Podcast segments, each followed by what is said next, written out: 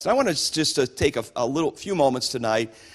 Uh, I developed this message a few weeks ago as I was thinking about this conference, and I'm not sure that I'm going to have time to really fully develop it tonight because of just the uh, kind of the brevity of this, this particular service. But I want to share some thoughts with you tonight about giving graciously.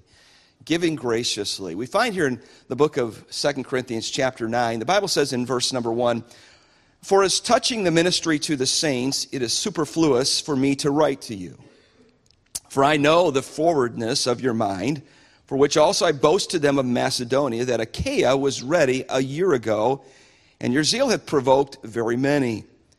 I have sent the brethren, lest our boasting of you should be in vain, in this behalf, that as I said, ye may be ready. Lest happily, if they of Macedonia come with me and find you unprepared, we, that we say not ye, should be ashamed at the same confident boasting. Therefore, I thought it necessary to exhort the brethren that they should go before unto you and make up beforehand your bounty, whereof ye have notice, before that the same might be ready as a matter of bounty and not as of covetousness. Father, we're grateful tonight for this meeting and how we have been thrilled tonight to, uh, Lord, to hear the testimonies. Think of Amanda and, and, Ernesto and what you've called them to do. And then we have the Womack family here tonight singing so wonderfully as a family, getting ready to launch out into South Africa to do mission work. We thank you, Lord, for Brother Roland and the part that he is playing in so many church plants every year across uh, this world through Baptist Church Planting Ministries, carrying on, Lord, that ministry that Brother Jessup started so many years ago. And then, Lord, to hear tonight from Brother Jim and the start of this new church in New Matamoras, all these things stir our hearts, and we're grateful. Grateful for the legacy of Cleveland Baptist Church. And Lord, I pray tonight for the next few moments that you give us clarity of thought and help us to say those things we should say. Lord, there's a lot here and that I, I would like to say, but I'm, I'm going to, uh, Lord, just kind of cut to the chase. So help us to do that, I pray, and help us to do it in a way that brings you honor and glory. We ask these things in Christ's name. Amen. Now, most of us are aware that this church at Corinth uh, was not necessarily looked upon as being a really spiritual church. Uh, the entire first book of First Corinthians, almost all of it, Paul was writing to correct issues that were at play. And, and, basically, he said to them, he said, part of my problem with you is that, you know, you should be further along in your Christian walk, but you're not. You're, you're still spiritual infants. Now, all of us that have been parents, and those of us who are grandparents, and those of us who've been around babies, we know how sweet and precious they really are. They are sweet things. There's nothing better than a baby. And, but I also have to know that babies are incredibly selfish. Uh, they, they really are. They're incredibly selfish. Most babies lack patience. Uh, they want what they want when they want it, and they don't care uh, if it disrupts you at all. You know, it's just the way that it is. Uh, they can disturb the peace, and they don't care if you're bothered by it. Babies are takers. Listen, babies are takers, they're not givers. Now you say, well, they're give me love. They're, they're showing me love. They, they're really not. You're just, you're just absorbing because you love them so much. But babies are not givers, they're, they're takers. That, that's what they are. And the reason for that is because they're babies. Well, this book of First Corinthians, Paul addresses those problems of the spiritual issues that were at play. And so, this second book that he's writing now to this church at Corinth, he's writing because he's, he's had the response from the first book. So, in other words, he sent that first letter. They responded well to his correction. And so now he's sitting down with this second letter to write to them Hey, I'm grateful for your response. And, and there's still some things that are at play. Now, in our text, Paul shares his concern. You know, that first verse is maybe a little bit overwhelming to us. You know, that word superfluous is not one that we use often. But what Paul was simply saying, he's saying, you know, it's kind of redundant for me to continue to write to you about this. You know what it's about. You know what I'm talking about. You know that I'm, here about this offering. And so he's writing to them uh, regarding a unique offering that they had agreed to be a part of. So it's not like this is something he's springing on. This, this is something they've already agreed to. They understood that this offering was going to be taken. And, and, a year earlier, they had really been excited about it. They had, uh, they had overwhelmingly said, Yeah, we're in. We, we want to be a part of this offering that's going to be received. You know, we see that in verse number two. But however, some of the issues that have been play over the last year or so, as Paul had to write that first letter to correct these things, because there have been some people that come in and kind of undermine some of Paul's ministry, Paul now was a little bit concerned that these people would not respond as they had promised to respond to this offering. He was concerned that they would not respond. So he sends a man by the name of Titus, one of his young mentored young preachers that he had trained, and he's sending him and two other unnamed people uh, to go to Achaia, the region of Achaia. That's where uh, Corinth was located so that they may help that church get ready for this particular offering. So Paul shares with the Cor- Corinth some reasons that they should be involved with the offering, and he likewise shares with them how they should participate. So you're, you're going to get some reasons. Paul said, in these two chapters, I'm going to give you some reasons why you should uh, participate in this offering, and then I'm going to give you some, uh, some thoughts about how you should participate. That's really my thought tonight because a missions conference really has as a goal to get the gospel to the world. That's why we're here, we're, because we've been given a mandate. The, the, the last command of Jesus Christ, go ye into all the world, has not yet been completed. We still have a world that needs to be reached. So we meet for a missions conference because there's still a mission that needs to be accomplished. But part of the goal, of course, is accomplished by an offering. And this offering is like the offering that Paul is raising. Now, Paul didn't raise, wasn't not raising a mission offering. I, I, I want to be very transparent with you. He wasn't raising a mission offering, but he was raising what we call a grace offering. A grace offering simply is this there's no mandate in the scripture that says you have to participate. I don't find any, any mandate in the scripture that tells me that I have to participate in this faith promise offering of our church. This is what we call a grace offering. We all know that the, the tithe is commanded of the Lord. I don't know that God ever changed his mind about the tithe.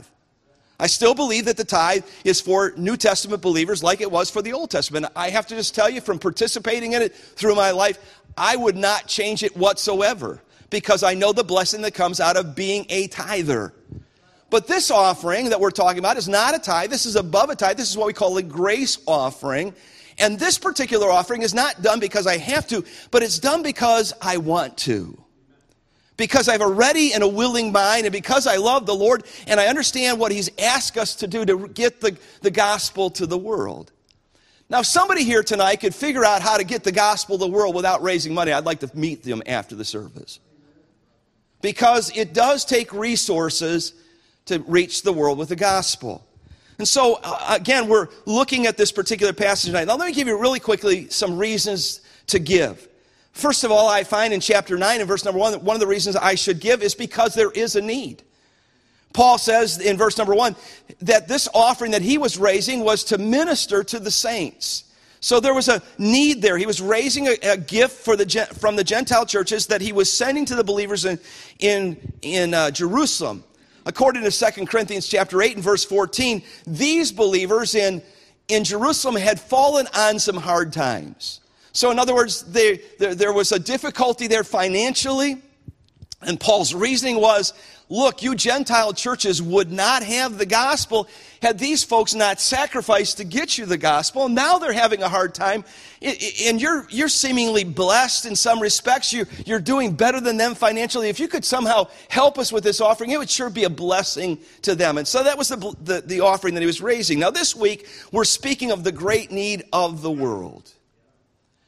Now, I don't know, honestly, as I uh, sat here tonight and and of course, I've been a part of missions conferences here at Cleveland Baptist Church for, well, I guess, well, since 1970. So we're looking at what? That's about 52 years now? I think that's when Faith Promise was introduced here to this church. And I've been a part of almost every one of them, maybe an exception or two when, since I started this ministry. But for the most part, I've been a part of all of them. And I hear from this from our church all the time. When I was pastoring, I heard it. I hear, I'm still hearing it now. This is my favorite week of the year. I love missions conferences. I wouldn't miss the missions conference for anything. This is one of my favorite times. Why is that? Well, it's because, you know, we live in a world that's so many, there's so many distractions.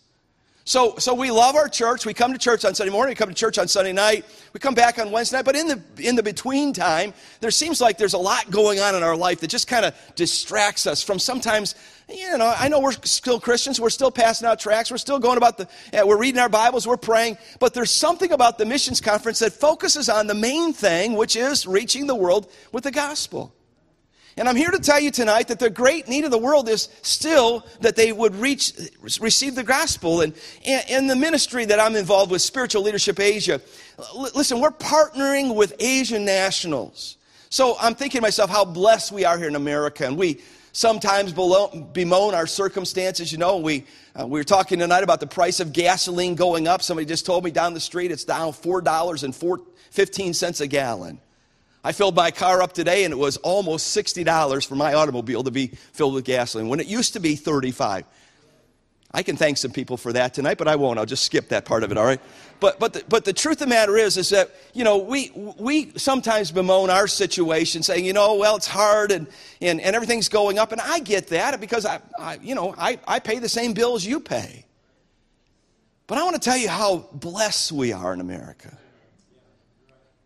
So I'm working with these Asian nationals, and some of these nationals who are being reached in this 1040 window, many of the people in many of these places that we're talking about live on five to ten dollars a day. And we're supporting nationals, or we're, they're raising support anywhere from $350 to about maybe $1,500 a, a month to do this work that God has called them to do. And I'm just simply saying, is there a need to help them? Of course there is. And this offering that we're talking about is because we love the Lord, and the Lord says, Hey, would you help? When you do it to one of the least of these, you do it unto me. And so there's a need. So we should participate because there's a need. Secondly, they should have participated because they had made a promise. 2 Corinthians chapter 8, verses 10 and 11, and these first five verses of chapter 9, Paul is reminding them, hey, you were ready a year ago. You made a promise that you were going to be involved in this. Now it's time to fulfill that promise. I'm not going to say a lot about that, but obviously uh, some trouble had been stirred up there in this church, and he was concerned that they weren't going to keep their promise. But Paul knew there was potential, and, and they, had, they could keep this promise if they really wanted to. You know, the Bible does speak to us about the importance of making a vow to the, to the Lord. And uh, I don't have my card in front of me tonight that was on the table. I, I thought I put it in my pocket, but I don't have it in front of me. But there's no place on that card for your signature. It's a, it's a, it's a promise between you and the Lord. But I, I want you to understand, church, that when you fill that card out, it's not like you just fill it out and say, okay, if, if I think about it and I get around to it, I'm going to keep this promise. No, no. If you fill that card out, that's what you need to do we make a promise to the Lord, and He expects us to, to do that. And I know there have been times in my life when it's not always been easy to fulfill that promise. But I'm glad that God gives grace, and so it's important that we do that.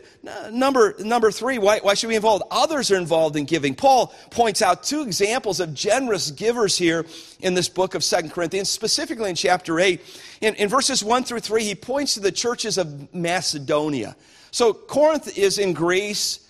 Uh, we understand that, that uh, you know, the churches of Macedonia, Thessalonica, they would also be in Greece, but they were in different regions. So Macedonia was one region, Achaia was another region. So Paul verses 1 through 3 says, Hey, I do you wit. I want you to witness the grace of God bestowed on the churches of Macedonia. And he talks to, the, to these folks about the fact that the Macedonian churches were compare, poor compared to Corinth, yet they gave generously and above their power to give. So that's a great example to us to say, okay, here are some poor churches that are really involved in this idea of grace giving. But can I also tell you that in verse number nine, chapter 8, verse number nine, many times when I, folks will, you know, you have folks come up and say, Will you sign my Bible? And I, I, I don't know, I don't, I don't think there's anything wrong with that, but I'm sometimes a little bit humbled by that. But you know, when I sign my signature, I always want to put a verse. And I've often, uh, for the last, I don't know, probably 20, 25 years, when I've signed my Bi- uh, people's Bibles, I put 2 Corinthians 8, 9. For ye know the grace of our Lord Jesus Christ. Here it is. That though he was rich, yet for your sakes he became poor. That ye through his poverty might become rich. So you talk about a giver. We've got a God who gives to us. Should I be involved? Of course, because I've got a God who is giving. I think to myself as I've traveled across this country uh, in the last several years and doing missions conferences and churches of all sizes you know, are involved in this, but I'm also thinking about the mission churches that we've started. I, as I've been to, to, uh, to the Ivory Coast of Africa, to Brother Max Church, they have a faith promise giving program. As I've been to Brother Mickey's church in Kenya, in Burundi, in the Congo, they're involved. And I'm just simply saying, many of us go back to the years when our church was heavily invested in the works of Pastor Point in Haiti. And we remember those churches that were planted there and the works that were going on and how poor those people were. But when it was mission conference time, it was amazing to hear of their participation. They gave sacrificially, and as an example to us. Now, let me give you several thoughts about how to give. So that's why we should give. Let's, let's talk about how we should give. Which notice in 2 Corinthians chapter 8, verse 11, we should give proportionately. What's that mean? Well, look, verse number 8. Now, therefore, perform the doing of it, that there, as there it was a readiness to will, so there may be a performance out of that which ye have. Readiness says, I can give from what I have. Now, look, God knows what you have tonight, He knows what I have. And, and the truth of the matter is, as we seek the Lord about our portion for this offering, those who've been involved in giving to this offering for a while know that God can take care of those who give. There are some perhaps in this room that have far less than maybe others. But the giving is, they're giving perhaps of a, of a person that has less, maybe more significant in the sense that they're giving a greater proportion. The churches of Macedonia are referenced here, as I mentioned a moment ago, and these were churches that gave a in Paul's mind, gave way beyond what he thought they could give, beyond their power to give. I remind you that, as I said, I believe it was last night, that no one is excused from giving simply because they, they don't think they have much. There are young children sitting here, and I'm telling you, you can be involved in this offering, and you should. The sooner our parents teach our children how to give to the Lord and give sacrificially, the better it's going to be for them throughout their life. Notice that we should give, uh, we should give proportionately, but also we should give generously. Look at 2 Corinthians chapter 9, verses 6 and 7. Paul is reasoning with them, and he says, But this I say, he which soweth sparingly shall reap sparingly, he which soweth bountifully shall reap bountifully. Every man as he purposeth in his heart, so let him, uh, so let him give, not grudgingly or of necessity, for God loveth a cheerful giver. Paul indicates that these folks should give bountifully because it's like planting seeds. You know, again, I, I'm not much into horticulture, or agriculture. I don't have a lot of experience in that. But I'm sure glad somebody does. And when somebody obviously is planting for the harvest, I'm glad that they put enough seed in the ground so that what seed is planted is multiplied and we get a whole lot more out from what we put in. Every farmer, every gardener knows to have a harvest, one must sow seed. There's no corn in the cob. Uh, no green beans, no tomatoes in late summer unless someone sows the seed and plants the plant. Now, the law of sowing and reaping, there are three th- thoughts about that very quickly. I mean, simply, you, you reap what you sow, you reap more than you sow, and you reap later than you sow. And all those three things play, apply into this offering. And Paul is using that as an illustration. He's saying, just as you'd sow seed, so let it be in, in this offering. Then, then he, I, I believe that there's another way we give. We give systematically. Most of us sitting in this room could not afford to give perhaps a large offering for missions once a year. Now, there may be some people that could do that. It may not be hard for them whatsoever, but for most people sitting in this room, uh, the offering that you're going to give, uh, that you want to give, is, is obviously much larger than you could do at one, one point. Many times, 1 Corinthians 16 is pointed to as far as giving, as far as our tithe is concerned, and certainly I believe the application can be made there. But I want you to go back just real quickly and look at what he says in 1 Corinthians chapter 16. Because Paul, really, in that chapter, was referencing this particular offering. And I want you to notice what he says in verses 1 and 2. He says, Now concerning the collection for the saints, as I have given order to the churches in Galatia, even so do ye. Now, notice what he says. Here it is systematically. Upon the first day of the week, let every one of you lay by him in store, as God hath prospered him, that there be no gatherings when I come. So, what's Paul saying? He's saying, Look, you want to have a part in this offering, why don't you just begin to accumulate it, put it aside week by week by week? I'm just say, saying to us that most of us can give a whole lot more to this offering because we're going to give as God prospers us, as God blesses us. Now, you may be sitting here tonight and you may get a paycheck every week. That may be fine. There are many people sitting here that you get one maybe every other week, and others get once a month, and there may be some folks here you just get once a month. There may be some folks here that get quarterly. But I, I, however God works in your heart, if we systematically say, and on that card, I, I notice there's a weekly offering, there's a monthly offering, and uh, this is how much I'm going to give weekly, this is how much I'm going to give monthly. You just lay that out there, but that's a systematic way of giving to this particular offering, and that's the way we should give. Then, can, can I mention to you, we should not only give systematically, we should give cheerfully. 2 Corinthians 9 7, God wants us to be joyful, cheerful givers if you're going to give to this offering grudgingly, see, this is a free will offering. I, I don't want anybody to think, and I, I'm sure Pastor doesn't want anybody to think that somebody's up here twisting your arm saying, You got to give. No, no, this is an offering I'm giving because I love the Lord and I love what God does in missions. And I'm just simply saying, I get to be have a part of that, so do you. And so it, it's a wonderful thing, and I want to do that joyfully. I want to do that cheerfully. No one wants to receive a gift from someone who doesn't want to give it. Let's just simply say it's your birthday. And you got people coming to your house and they show up and it's your birthday party and, and it's, it's now time to open the presents and people are handing you the presents, but the person gives you the present, rips it back and says, I really don't want you to have this. How about you, man? I may rip it out of their hands anyway, but the truth of the matter is, not most people don't want to take a gift from somebody who doesn't want to give it. I don't suppose any of us would want to be involved in this offering. We didn't want to give it, but I, I want, to, want to remind you that all through history, God has always wanted his people to be willing, cheerful givers. Exodus chapter 35, verses 4 and 5 Moses spake unto all the congregation of the children of Israel, saying, This is the thing which the Lord commanded, saying, Take ye from among you an offering unto the Lord. Listen what he says Whosoever is of a willing heart, let him bring it, an offering of the Lord, gold and silver and brass. A little bit later in that chapter, in verses 21 and 22, and they came, everyone whose heart was stirred him up, and everyone whom his spirit made willing, and they brought the Lord's offering to the work to the work of the tabernacle of the congregation for all his service and for the holy garments. And they came both men and women, as many as were willing hearted, and brought bracelets and earrings and, and rings and tab, uh, tablets and jewels of gold, and every man offered an off, offered an offering of gold unto the Lord. So I want you to know this is a free will offering that we're talking about for this, this uh, missions conference. I conclude tonight by just simply saying I was, um, I was taught as a child by my father very early in life about tithing. And I'm glad that he invested that in me. It wasn't just something we, he said, okay, listen to what the pastor says about tithing.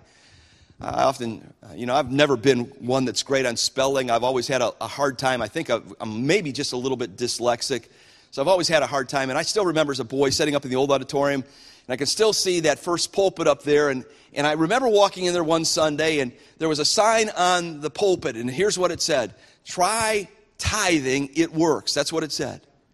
And I, and, and I walked in there and I thought, Try tithing, and it works. What on earth is tithing? And, and I, you know, again, it wasn't just something that I learned at church, it was something my parents taught me. My dad specifically hammered home in the life of his children look, when God gives you some money, uh, 10% of it isn't yours, it belongs to Him. You give that to the Lord.